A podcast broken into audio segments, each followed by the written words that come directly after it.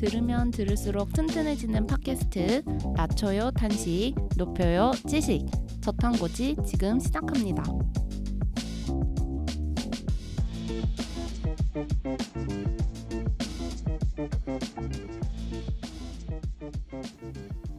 네, 2부로 돌아왔습니다. 저 2부에서는 어떤 얘기를 준비하셨나요?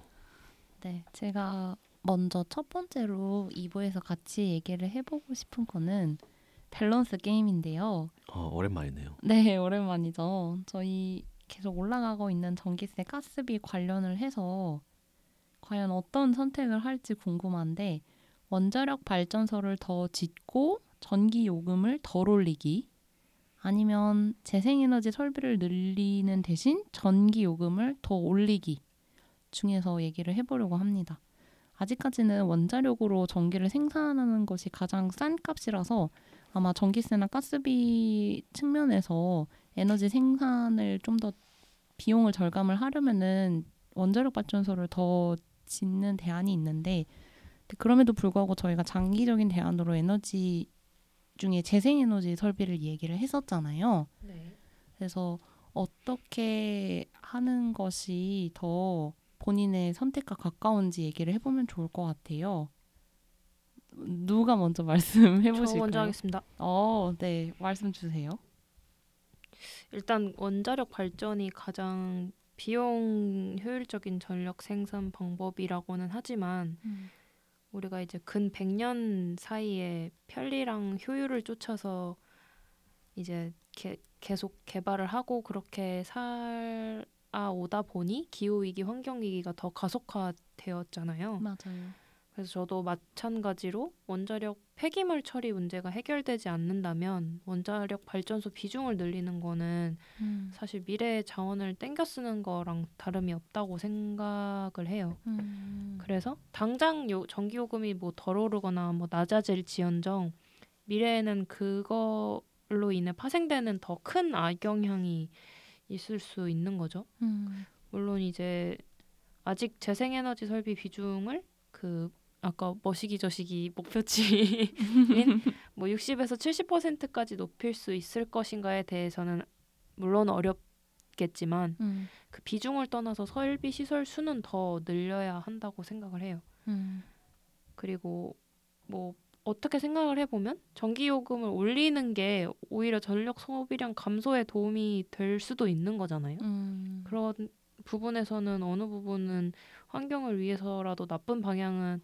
아닐 수도 있겠다라는 생각이 드는데 음, 그러면 여기서 이제 저소득층 지원은 그럼 어떻게 되는 것이냐라고 한다면 음, 당연히 지원을 해야겠지만 단순히 그냥 금액으로 얼마를 지원하는 것보다 음, 가정집에 뭐 태양광 패널을 설치해 준다던가 아니면은 일부에서 리담님이 말씀해 주셨던 그런 단열 시공 음. 주택 단열 시공 같은 거를 좀 대대적으로 해 준다거나 하는 식으로 정부 차원에서도 좀 장기적인 관점에서 비용이 덜 들고 지속 가능한 방향으로 지원을 하는 게 맞다라고 생각이 되고요. 음, 그리고 실제로 2022년 9월에 서울 시민 1000명을 대상으로 기후 변화 및 에너지 관련 인식 조사 설문 조사를 한 걸 봤는데 음, 96.2%가 기후 위기의 심각성을 느끼고 있다고 대답을 했고 음, 83.8%가 가정용 재생 에너지 발전 시설 설치 의향이 있다고 답했다고 해요. 음, 그만큼 개인 관점에서도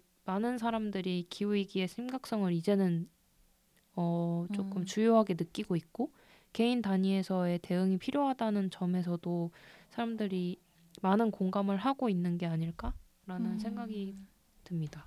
네, 음, 저도 제 의견을 드리 같이 얘기를 해보자면은 음, 결국 원자력 발전소를 더 짓고 전기요금을 덜 올리기, 전기요금이 낮아진다는 얘기인 거죠, 대보면은. 그리고 그렇죠.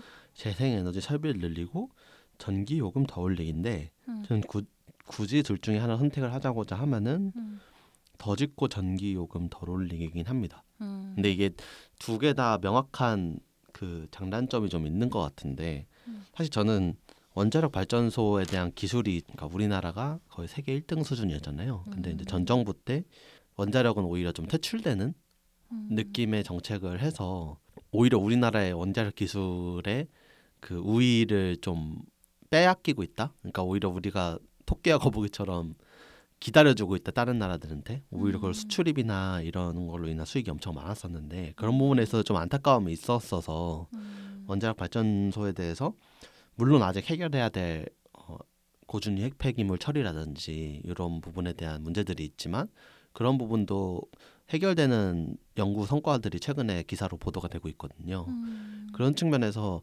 음, 아무래도 저는 좀 기술적인 부분이 우리 일상이나 음. 인류의 문제를 해결해 줄 수 있는 부분이 있다고 생각하는 가치관이 있어서 그런지 음. 모르지만 좀 더 원자력 발전소를 굳이 더 짓는다기보단 원자력 발전소를 이제 줄이진 않고 전기요 잘 활용을 해서 전기요금을 좀 낮추는 방향이 좋지 않을까 음. 생각이 드는 것 같고요. 음. 더불어서 이 재생에너지 설비를 늘리고 전기요금을 더 올리기라고 하는데 음. 저는 전기요금을 더 올리면은 이게 지금처럼 전쟁으로 인해서 어쩔 수 없이 올라가는 상황에도 음. 여당 야당 간에 너희 정부 들어와서 전기요금 올랐다 막 이렇게 음. 공격하잖아요. 맞아. 어떻게 보면 어쩔 수 없는 현상인 거잖아요. 지금 저희가 일부에서 앞에 얘기해봤다시피 국제 원자재 가격이 오르다 보니까 음. 자원이 안 나는 우리나라 입장에서는 어쩔 수가 없는 부분인 건데 이런 부분에서도 이 에너지라는 가격에 대해서 그리고 음. 이제 민생의 그런 난방비라든지 전기요금, 일상생활 물가에 영향을 미치는 것들이잖아요. 음. 이런 부분들이 굉장히 예민하고 그런 부분들인데 이 재생에너지 설비 앞으로 우리가 지구를 살려야 됩니다, 여러분 하면서 음. 가격을 앞으로 두 배 뭐 올리겠습니다. 두 배는 좀 과장된 거긴 하겠지만은 음. 그렇게 했을 때 과연 이게 현실성이 있는 것인가?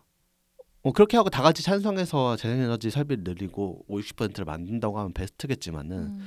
뭔가 이 정책을 담당하는 뭐 국회의원이라든가 실무자들 입장에서 따졌을 때는 그건 이제 저희가 희망 회로라고 좀 생각을 하고 음. 오히려 독일 쪽에서는 사례가 저는 좀 인상 깊었었는데요. 음. 독일은 오히려 정부가 재생에너지 설비를 구축하는데도 정부에서 돈을 막대하게 지원을 해주고 음. 음, 이로 인해서 생산되는 전기 자체를 고정가로 매입을 해줬다고 해요. 고정가로. 그러니까 고정가로 매입이라는 게 음. 시세대로 구입을 해주는 게 아니라 훨씬 웃돈을 얹어가지고 어. 어, 수익을 남기 수익을 보장해주는 형태인 거죠. 네, 너희가 만약에 이 태양광이나 이런 조합에 가입을 해서 기금을 내면은 우리가 설치도 지원을 해주고 음, 고정금을 준다든가 라는 형태로 음. 오히려 전기차 보조해주 해주듯이 음. 해서 개인 입장에서는 되게 이득이 되는 형태인 거죠. 그 설치도 하면은 내 전기값을 자가적으로 할 뿐만 아니라 그 오히려 전기 공사에다가 음. 어, 웃돈을 주고 팔 수 있는 형태. 음. 이런 인간 어떻게 보면은 동기부여가 있어야 음. 행동을 하는 건데 물론 환경 보호라는 측면의 동기부여는 되게 취지가 좋고 어 그렇게 해주시는 분들이 존경받아 마땅하지만은 대다수의 사람들이 그렇게 하기 위해서는 조금 더 다른 실제로 이익이 가는 동기부여가 있어야 되지 않을까라는 측면에서 재생에너지 설비 늘리고 전기요금 더 올리기보다는 저는 원자력 발전소 더 짓고 전기요금 덜 올리기 쪽으로 좀 더 무게를 실게 되는 것 같습니다. 음. 리담님은 어떠세요? 저요. 아, 저는 전기 요금이 조금 올라갈 수 있어도 신재생 에너지 비율이 좀 높아졌으면 좋겠다라는 생각을 했었어요. 진짜 이거에 대해서는 정말 많은 측면에서 여러 가지 얘기를 하고 싶은데 우선 첫 번째로 원자력 발전소를 더 지으면 전기 요금이 내려갈 것 같아요. 일부에서 말씀드렸던 것처럼 원자력으로 생산하는 단가가 제일 낮기 때문에 뭐 그러면은 전기도 더 많이들 쓰고 해서 좋지 않은가 생각을 해보는데 제가 사실 학교를 원자력 발전소 근처에서 나왔거든요 고등학교를 음. 근데 그때도 느꼈던 건데 좀 불, 많이 불안했었거든요. 그 음. 되게 어쨌든 픽폭량이 어느 정도 사실 그 주민들은 그 폐기물 시설이 있는 것도 아닌데 그 발전소 근처에 몇 킬로 반경 안에 사는 사람들에 대해서도 그 사실 항상 피폭량에 대해서 저희 정기적으로 검사를 받고 약간 음. 그렇던 측면에서라도 그때 느꼈던 게 그냥 미래의 자원을 갖다 쓰는 거다 원자력 발전소는 우리가 결국 우리의 토양 같은 거를 내주고 원자력 발전소라는 거는 쓰이는 거다라는 생각을 많이 했거든요. 그래서 원자력 발전의 비중이 사실 요즘 계속 높아지고 있는 추세인데 찾아본 바에 따르면은 2018년 이후로는 비중이 계속 늘어나고 있는 추세인데 이 늘어나고 있는 추세에 더 가속화가 시킬 필요는 사실 없다고 생각을 했었어요. 저는. 음. 음. 그렇기도 하고 두 번째로는 에너지 안보 측면에서도 원자력 발전소를 늘리기보다는 재생에너지 설비를 더 늘렸으면 좋겠다라고 생각을 했었는데 재생에너지 가 아까 8점 몇 프로밖에 안 되는 반면에 원자력 발전소는 24% 정도 된다고 알고 있거든요. 음. 근데 에너지 안보라는 게 아까 유럽이 그렇게 LNG가 이제 떨어질 것 같으니까 다른 에너지 발전 정도를 더 균형 있게 하거나 공급을 더 가져오거나 안정으로 하거나 이런 게 이제 다 에너지 안보 측면에 들어가는데 이미 우리 원자력 발전 정도가 높은데 재생 에너지 정도도 높이는 것이 좀 더 그 균형 있는 에너지 발전 측면에서도 에너지 안보라고 할 수 있지 않을까라는 생각도 있고요. 근데 아까 투토님 말씀 들었을 때처럼 사실 이게 가격이 올라간다는 건 사회적 합의 부분도 그렇고 아까 말한 소비자 물가 올라가는 것도 그렇고 해서 조심스러운 부분도 있는 게 맞는 것 같아요. 그래서 그 기후 요금 부담이나 이런 측면에서 아무래도 재생에너지 설비를 늘리면은 요금이 더 올라갈 건데 그 부분은 어떻게 분담할지에 대해서는 좀 더 좀 창의력 있는 대안이 필요하지 않을까 어떻게 분담하는 게 사회적으로 오 그거 괜찮은데 하지 않을까라는 생각은 저도 드는 것 같아요.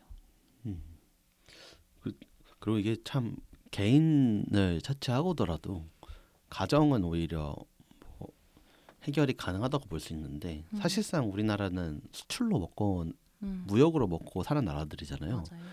근데 국내 기업들이나 이런 철강이나 뭐 반도체나 이런 사업들 지금도 뭐 혜택을 주고 있긴 하지만 산업용 전기라든가 음. 이런 요금에 대한 것도 무시를 좀 못할 것 같아요. 맞아요. 그런 걸로 먹고 사는 나라인데 오히려 전기 요금을 올리게 된다. 그러니까 물론 혜택을 동일하게 준다고 해도 절대적인 가격이 올라가면 같이 올라갈 거잖아요. 저 그러면 이제 뭐 국제 경쟁력이라든지 이런 측면에서 분명히 고려해야 되는 부분이 있지 않을까. 항상 이제 뭐 정치권에서 나오는 얘기긴 하지만은 음. 그런 부분이 실제로 또 유효한 하고 중요한 부분이기 때문에 음, 그런 측면에서 한번 생각을 해봐야 되지 않을까 싶긴 하네요. 음, 그래서 저는 오히려 이렇게 얘기가 나올 때마다 드는 게 사실 뭐 이- 지금 밸런스 게임이니까 양쪽 하나를 선택한다 하는 거지만은 원자력은 원자력대로 계속 효율적으로 쓸 수 있는 그리고 핵폐 기물을 해결할 수 있는 방안을 찾으면서 음. 신재생 에너지 사례도 보면은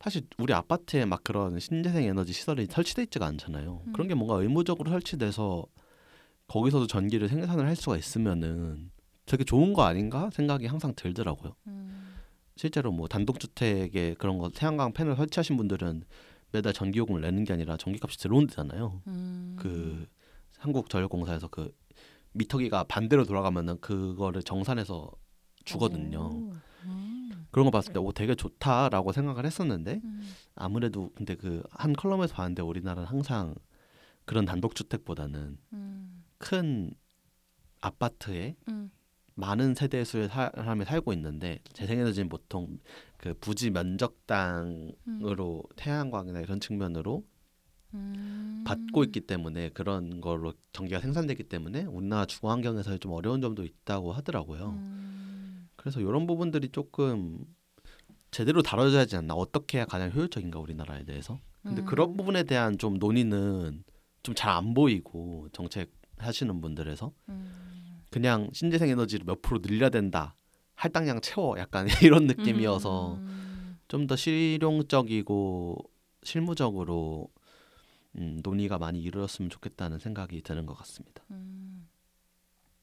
실용적 측면 얘기하다 보니까 아까 정책 목표를 사실 제가 일부 준비하면서 조사했던 건데 얘기를 안 했었는데 네네. 그 미국이나 다른 나라 같은 경우는 그 국가 온실가스 감축 목표랑 관련을 해서 있는 예산을 먼저 보고 그 음. 예산에 맞춰서 우리가 여기까지는 해볼 수 있겠다라고 좀 보다 실천 가능할 만한 목표를 세우는 데 반해서 우리나라가 조금 반대였다는 얘기가 있더라고요. 어, 우리나라는 네. 일단 목표 먼저 설정을 하고 뭐 그거에 맞춰서 예산 얼만큼 있어야 되는데 어 근데 예산 뭐 이만큼 안 될 수도 있을 것 같은데 약간 이래서 살짝 음. 흐지부지 된 측면도 있었다라는 음, 얘기도 있었는데 투토님 말씀 들으니까 그게 생각이 나네요. 음. 그러니까 있는 예산이랑 진짜 말씀하셨던 것처럼 어떤 부분에 어떤 발전을 얼만큼 하는 게 효율적이고 효과적일까와 관련한 논의가 좀 더 되는 게 필요할 것 같기는 해요. 진짜로.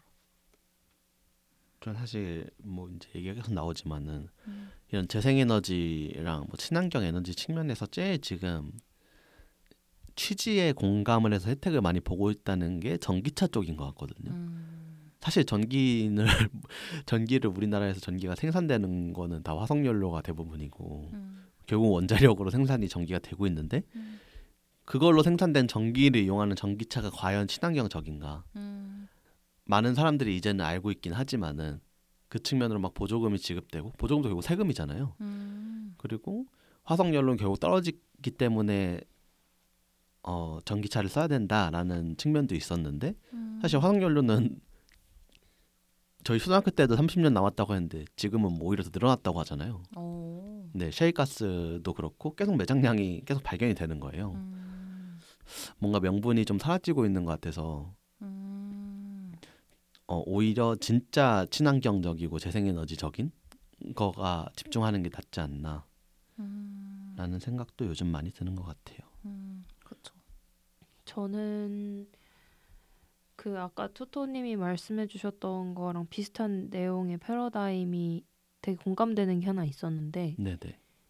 그게 이제 분산 에너지 시스템 구축 이라는 건데 음, 이게 친환경 재생에너지 비중을 늘려야 된다는 관점 자체보다는 기존의 이제 대량 생산 기반의 집, 중앙 집중형 에너지 시스템에서 벗어나야 된다는 관점인데 음, 말 그대로 이제, 이제 중앙에서 그걸 컨트롤하는 게 아니라 중소규모의 뭐 마을 단위라든지 개인 단위라든지 이런 태양광 풍력 등의 전력이 사용되는 그 지역의 인근에서 직접 생산하고 소비되는 에너지를 의미한다고 해요. 음. 그리고 실제로 뭐 대규모 발전소라든지 그 이제 전력을 운반하는 과정에서 그 송전선로를 건설하는 과정 뭐 이런 데서도 사회적 갈등이 뭐 많이 생겨나고 뭐 우리 동네 뭐 하지 마세요 이런 음. 갈등도 되게 많잖아요. 음. 그리고 이제 먼 거리로 전력을 보내는 과정에서 손실되는 에너지도 많다고 해요.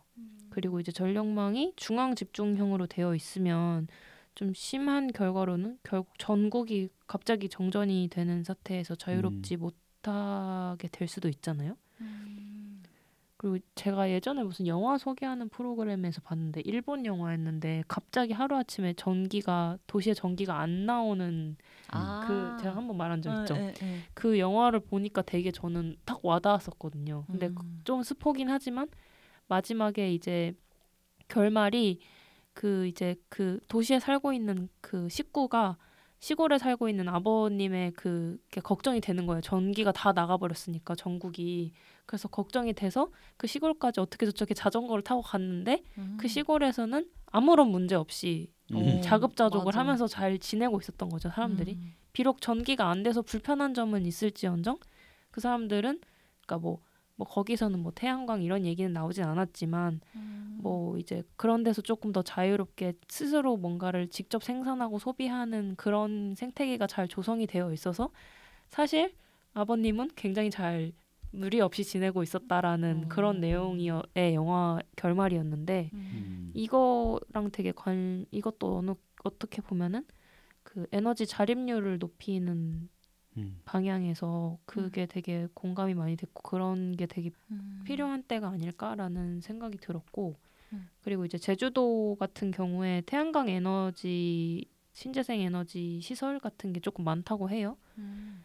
근데 여기서는 그 전기차 폐 배터리에 이 태양광 에너지를 전력으로 저장을 해놨다가 필요할 때 꺼내 쓰는 사업을 진행을 하고 있다고 해요. 음. 그래서 아까 투토님 말씀하셨던 그 전기 차용 그런 걸로 이 이 폐 배터리에 저장해 둔 전력을 이제 인근 주민이나 기업들이 전기차 충전용으로 무료로 사용하고 있다고 하더라고요.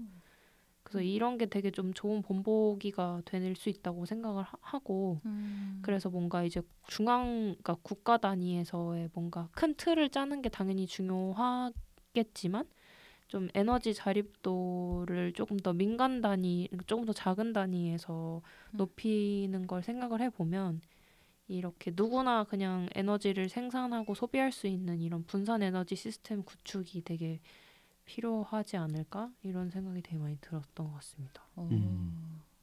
그러니까 저희가 자연스럽게 두 번째 얘기하고 싶었던 부분으로 넘어오는 것 같은데요.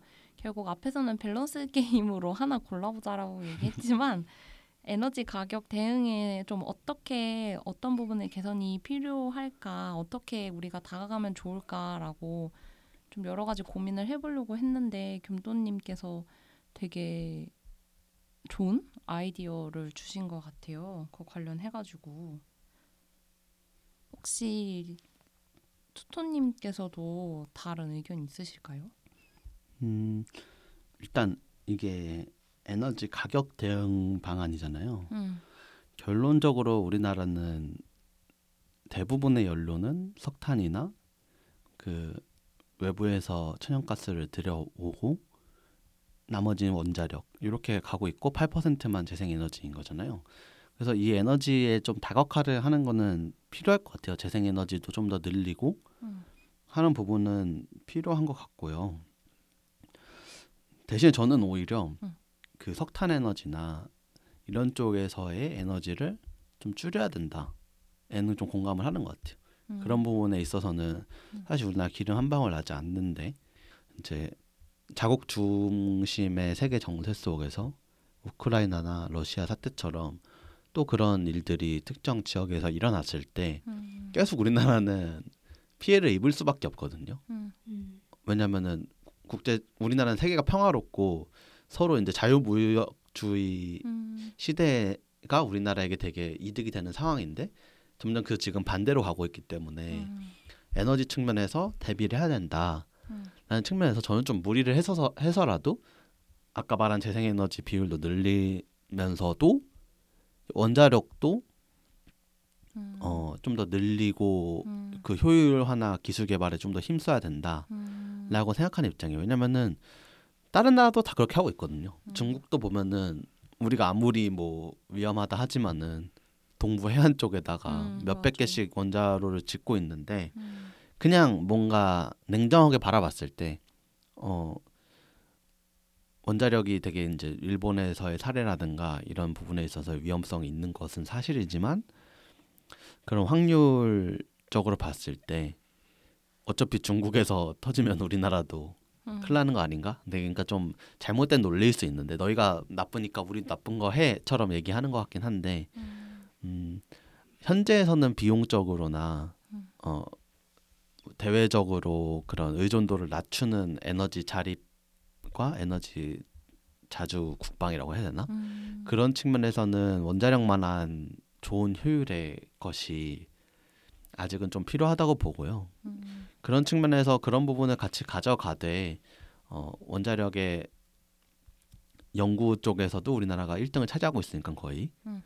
그런 측면에서의 장점을 살려서 어, 투트랙으로 가는 게 좋지 않을까 신재생 에너지랑 음, 하는 부분이 저는 항상 일관된 음. 견지인 것 같아요. 음. 저는 가격 대응 방안에서 공급을 많이 말씀들 주셨는데 저는 좀 이제 사용량을 줄여보는 음. 쪽도 음, 생각을 해봤으면 좋겠다라는 생각을 많이 했어요. 네. 일단 제가 정책적 사례로 본 것 중에 하나는 프랑스가 엄청 전기 사용료를 줄이는 데에 대한 인센티브를 많이 주는 국가 중에 음. 하나인데 어, 거기는 자전거로 출퇴근을 인증을 한다든가 그 대중교통으로 이렇게 했다는 걸 인증을 하면은 그런 실생활 속에서의 인센티브를 음. 주더라고요. 근데 저는 이게 뭐 지금은 에뭐그 얼마나 그러겠어라고 하는데 저는 그 다음 세대까지 생각을 해보면은 그런 문화가 정착을 한다면은 그 더 많은 사람들이 좀 더 크게 보면 인류가 좀 더 에너지를 필요 이상으로 안 쓰도 음. 되는 그런 문화로 정착을 하게 된다면은 그것도 진짜 좋은 방안이라고 생각을 하거든요. 음. 그렇게 되면 당연히 이제 수요가 적어지다 보면은 아까 우리 에너지 가격 대응을 얘기를 하긴 했지만 가격이 당연히 낮아지겠죠. 그런 것도 있고 사실 우리나라가 아무래도 산업 중심의 국가다 보니까 생산을 위해서 에너지를 많이 쓰는 게 어쩔 수 없다라고 하는데 그렇다면은 왜그그 산업 이외에서 우리가 혹시 너무 많이 쓰고 있는 그러니까 새 나가는 데가 있지는 않을까? 마치 우리가 돈을 이제 재정 같은 걸 생각을 할 때 어디서 새 나가지? 이런 거 보듯이 좀 그런 측면의 논의도 저는 같이 됐으면 좋겠 더라고요. 음. 아무래도 음. 그러니까 우리나라가 뭐 전기가 없으면 우리나라 망하는데 이런 거가 팽배하다 보니까 좀 더 우리가 아껴 쓸 생각을 한다는 게 쉽사리 안 음. 되는 것 같다는 생각도 했어서 네, 음. 전 이거 얘기해 보고 싶었어요. 저도 약간 소비를 줄이는 방향은 왜 고려하고 있지 않은지에 대해서 항상 음. 되게 생각을 많이 하고 있, 있다 보니까 좀 음. 공감이 많이 됐던 것 같고 전력을 덜 썼을 때 인센티브를 주는 아이디어도 되게 뭔가 신선한 것 같아요. 어 음. 그러네요.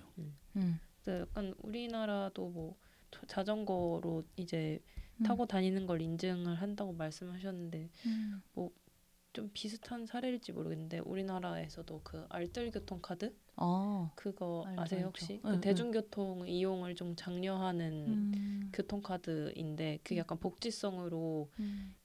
대중교통을 그 지정된 카드로 이용을 하면은 이제 음. 페이백을 해주 그러니까 일정 퍼센트를 페이백을 해주는 방식으로 나름 인센티브겠죠? 그쵸.